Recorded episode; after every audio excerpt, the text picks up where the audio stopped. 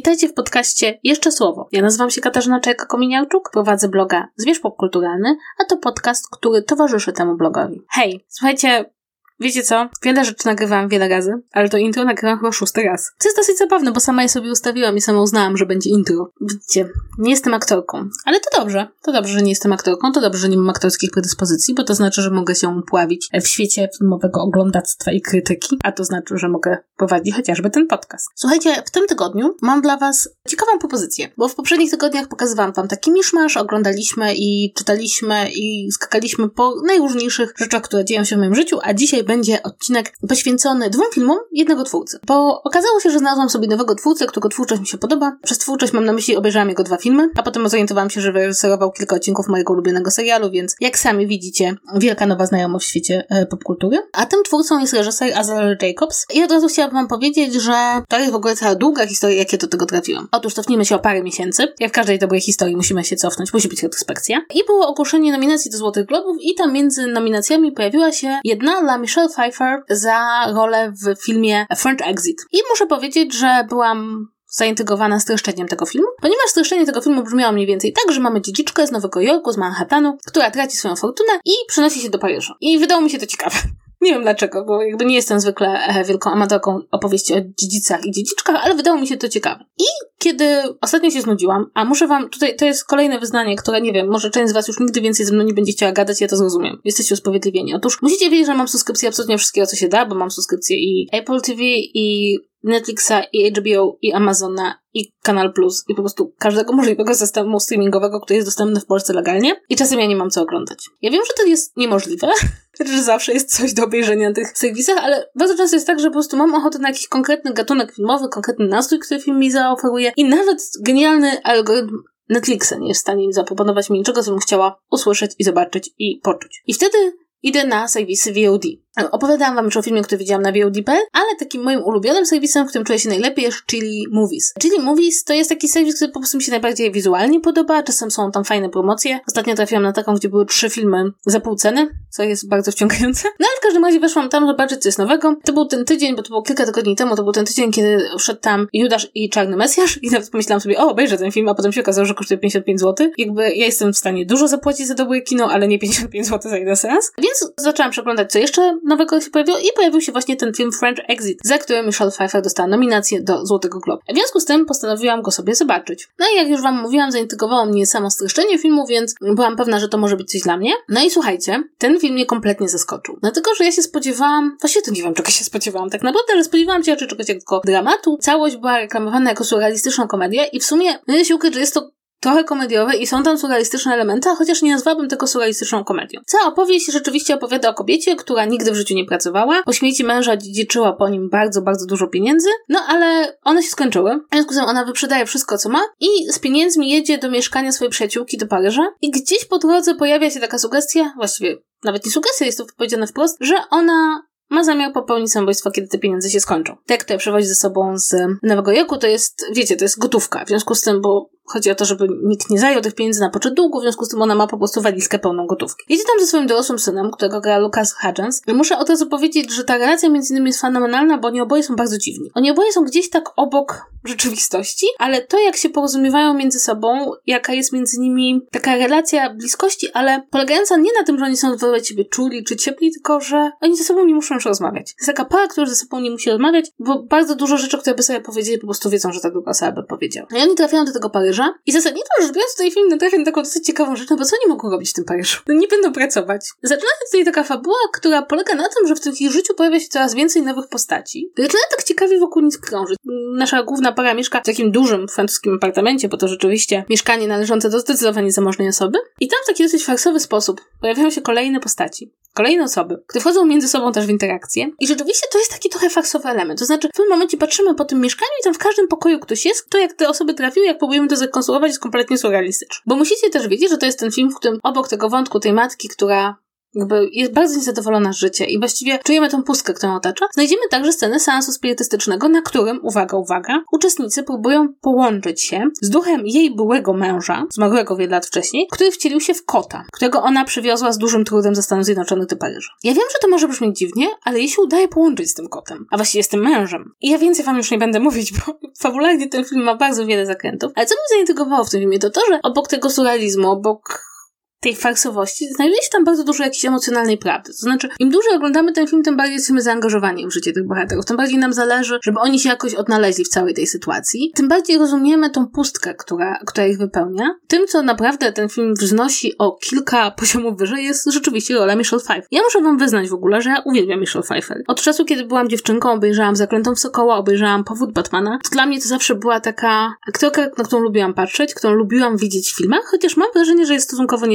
Mam wrażenie, że padła ofiarą tego czego ofiarą pada bardzo wiele aktorek, to znaczy, że jeśli ktokolwiek wykryje, że miał operacje plastyczne, to nagle cały ich talent przestaje się liczyć. Tymczasem Michelle Pfeiffer jest niesamowicie utalentowaną aktorką. I co więcej, to jak ona gra tą dziedziczkę, jak ona gra kobietę, która nigdy w życiu nie musiała ani jeden dzień pracować. I to jest w każdym jej geście. W geście zapalania papierosa, trzymania torebki, patrzenia na świat wokół siebie, nawet to jak ona chodzi po ulicy. To jest krok osoby, która nigdy nie musiała iść dalej niż do limuzyny która może ją zawieźć gdzieś do wybranego punktu na Manhattanie. To jest fenomenalna rola i muszę powiedzieć, że tak jak bardzo często, zresztą ostatnio mieliśmy o tym wielką dyskusję, Złote Globy strzelają tymi nominacjami zupełnie na ślepo i to nie jest gremium, z którego opiniami należy się liczyć, to bardzo jestem im wdzięczna, że mi wskazali tą rolę Michelle Pfeiffer, bo mam takie poczucie, że rzeczywiście to jest taka rola, w której ona pokazuje, chociaż właściwie to nie powinno być zaskoczenie, ile ona potrafi jaką jest fantastyczną aktorką i jak bardzo dobrze umie tą swoją postać niuansować, bo rzeczywiście to, na czym ten film się opiera, to my właściwie nie wiemy, jak mamy się czuć względem tych postaci. Niektórzy tego nie lubią w filmach. Wiem, że niektórzy bardzo nie lubią takiej kompletnej ambiwalencji, ale ona mnie zawsze pociąga, bo jest moim zdaniem bardzo bliska tego, co mamy w życiu. To znaczy w życiu też nie wiemy, jak mamy postępować, jak się czujemy względem większości osób, które spotykamy w życiu. Podoba mi się także takie zakończenie, które ponownie podejrzewam, że wiele osób rozczaruje, ale mi się to zakończenie podoba. Wydaje mi się, że ono jest, że ono nas prowadzi do tego, co zawsze było samym sercem tego filmu i sednem tego filmu.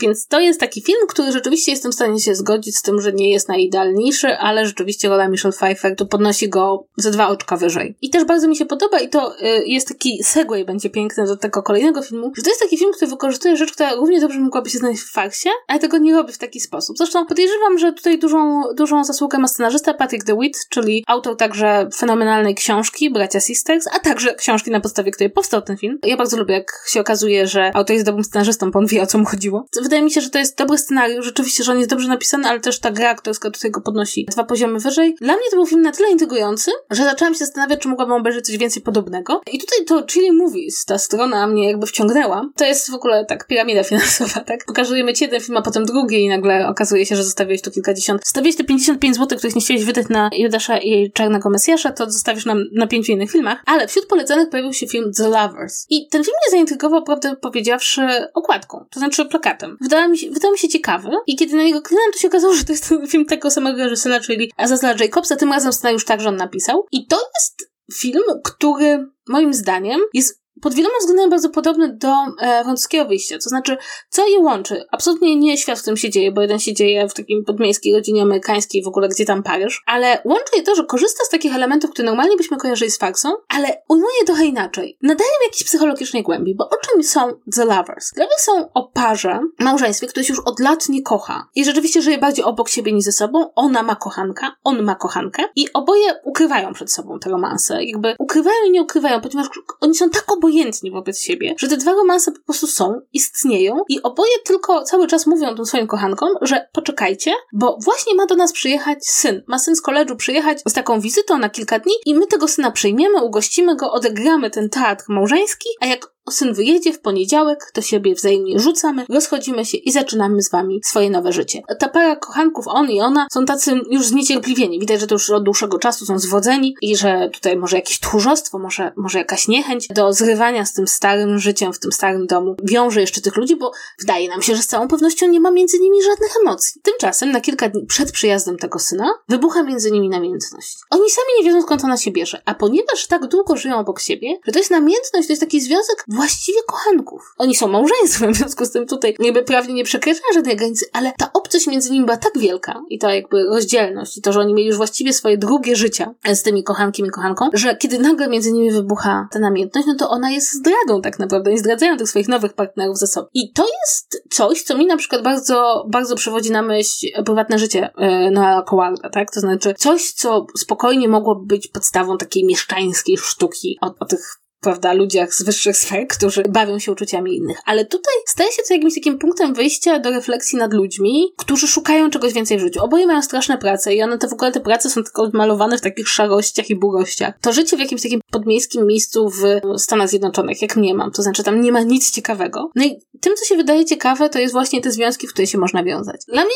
w tym filmie jest o tyle intrygujące to, że po pierwsze, to jak reaguje ich syn, który w końcu przyjeżdża i dla którego ewidentnie ta obojętność rodziców najpierw, a teraz ich jakieś skomplikowane emocjonalne próby może wrócenia do związku. Dla niego jest bardziej szokująca ta zmiana, ta, ta gra, która się między nimi rozgrywa, niż to jacy oni byli wcześniej, bo z tamtym był pogodzony, a z tą nową sytuacją ewidentnie pogodzić się nie może. Jest to także właściwie taka próba odpowiedzi na pytanie, co ludzi właściwie ciągnie do tej sytuacji, w której masz kochanka czy kochankę. Czy to chodzi tylko o znalezienie nowego uczucia, nowej miłości, czy o znalezienie tego czegoś więcej, co by było, wychodziło poza tą straszliwą codzienność. Być może właśnie dlatego oni się zdradzają ze sobą, że tamte nowe związki stały się jakąś rutyną, stały się czymś nowym, gdzie są jakieś obowiązki, jakieś zobowiązania, oni szukają te, tej iskry. Mogą ją odnaleźć w małżeństwie, dlatego że to małżeństwo już jest właściwie spotkaniem dwóch obcych osób. I co jest bardzo ciekawe, ponownie taki jakby most pomiędzy tym a tym French Exit, że tutaj mamy postacie, które tak naprawdę nie są szczególnie sympatyczne. To znaczy, rzeczywiście moglibyśmy stwierdzić, że to są osoby, z którymi być może nie chcielibyśmy wejść w znajomość. Znamy je tylko tak są zarysowane, prawda? Znamy ich jakieś niespełnione ambicje. Natomiast tutaj one są tak zagrane, że angażujemy się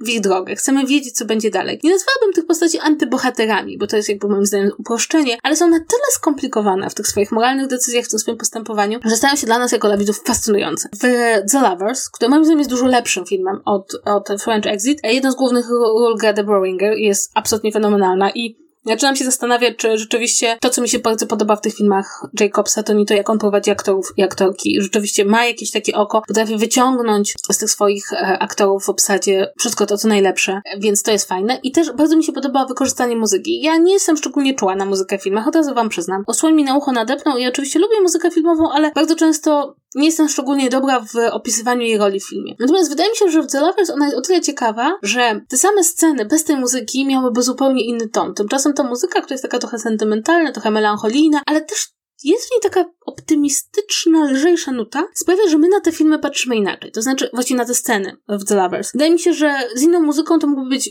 poważny dramat obyczajowy, a z tą muzyką jakby cały czas nam się przypomina, że to jest coś, co gdyby było go zagrane troszeczkę inaczej, mogłoby być czymś bardzo leciutkim, nawet bardzo dowcipnym. Natomiast jest rozegrane tak, jak jest rozegrane i, i bardzo lubię puentę tego filmu. Wydaje mi się, że puenta tego filmu jest dość dobrym komentarzem do tego, o co nam właściwie chodzi. I też podoba mi się to ponownie, jakby oba te filmy mają takie zakończenia, które są tak półotwarte. Ja jestem chyba jedną z niewielu osób, jakie znam. Ja lubię otwarte zakończenia. Ja wiem, że ludzie tego nienawidzą, ja to uwielbiam. Uważam, że dlatego, że tak naprawdę wszystkie historie są tylko wyrwane z jakiegoś większej, większej opowieści. W związku z tym, tak jak w życiu, nie znamy początków i nie znamy końców, tylko dostajemy jakiś fragment, który ktoś, który się rozgrywa na naszych oczach. Tak samo lubię w historiach, jak one się zaczynają w środku i kończą nie wiadomo gdzie. Nie wiem, może, może to są jakieś, wiecie, zaszłości po lekcjach języka polskiego, ale tak lubię i tutaj rzeczywiście to zakończenia są półotwarte. Nie mówię, że są otwarte, bo tam niektóre rzeczy się domykają dosyć ewidentnie. Więc poznałam pana Azazela Jacobsa, który zresztą wyrealizował trzy odcinki Mocach in the Jungle, jak się zorientowałam potem przeglądając jego stronę na IMDb.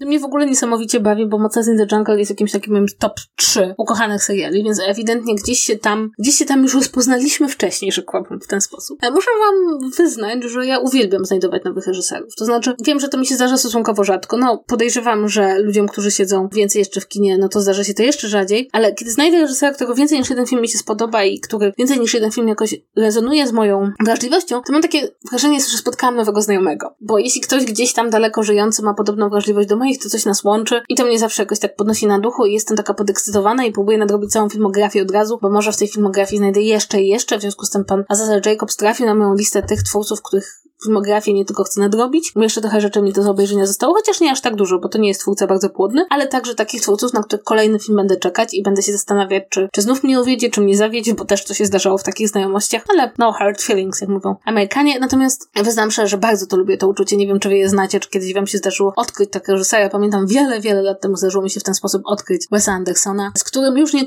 nie kochamy się tak bardzo, jak się kochaliśmy, ale jednak mimo wszystko to było niesamowite odkrycie, kiedy znalazłem kogoś podobnej wrażliwości do mojej, przynajmniej wtedy, bo to było wiele lat temu. No i to wszystko właściwie w tym odcinku. Bardzo mi się podoba, że udało mi się zrobić jakiś taki odcinek, który jest poświęcony bardziej jednemu tematowi. I też wydaje mi się, że pokazuje wam trochę, jak wygląda moje, teraz powiem tak brzydko, konsumowanie kultury. To znaczy, w jaki sposób te rzeczy mi się tak przelewają przez ekrany i jak jeden film prowadzi do drugiego i jak nagle jakby znajduje się na czwartej stronie wyszukiwania gdzieś, szukając podobnych rzeczy. Mam nadzieję, że się ten podcast wam spodobał. Mam nadzieję, że będziecie mnie dalej słuchać. A chciałabym powiedzieć, że to jest pierwszy podcast, który nagrywam po tym, jak opublikowałam publicznie pierwszy odcinek, bo musicie zdać sobie sprawę, że nagrywam z lekkim wyprzedzeniem po to, żeby mieć potem luz, jakby cokolwiek się stało. Nie zawsze, nie zawsze moje życie kulturalne jest równie napięte, czasem praca mnie goni, więc wydało się. Ale w każdym razie, jeśli, jeśli byliście wtedy mm, przy moim pierwszym podcaście, jesteście przy trzecim, to bardzo wam dziękuję. Ja chciałabym wam powiedzieć, że było to dla mnie takie, takie fajne, kiedy zobaczyłam, ile osób czekało na to, ale też było to dla mnie takie dosyć stresujące, no bo to pierwszy raz wychodzę tylko z czymś, co ja robiłam. Więc tak, więc bardzo wam dziękuję. Mam nadzieję, że będziemy się słyszeć dalej. Co więcej, chciałabym wam tylko powiedzieć na sam koniec, że w tym pierwszym odcinku zapowiadam, że będę mówiła pewnie między 20 a 30 minut, bo tak sobie ambitnie założyłam i tak mi się wydawało, że to jest oczywiste, że znajdę temat na 30 minut. No ale się okazuje, że jak człowiek mówi sam do mikrofonu, to nagle 20 minut to się robi bardzo długo. A 30 to już w ogóle nie wiem, jaki musiałabym znaleźć temat, żeby mówić 30 minut. Pewnie wykład jakiś by to był. I to mnie też bardzo bawi, bo pokazuje mi to coś nowego, czego dotychczas nie widziałam o podcastingu.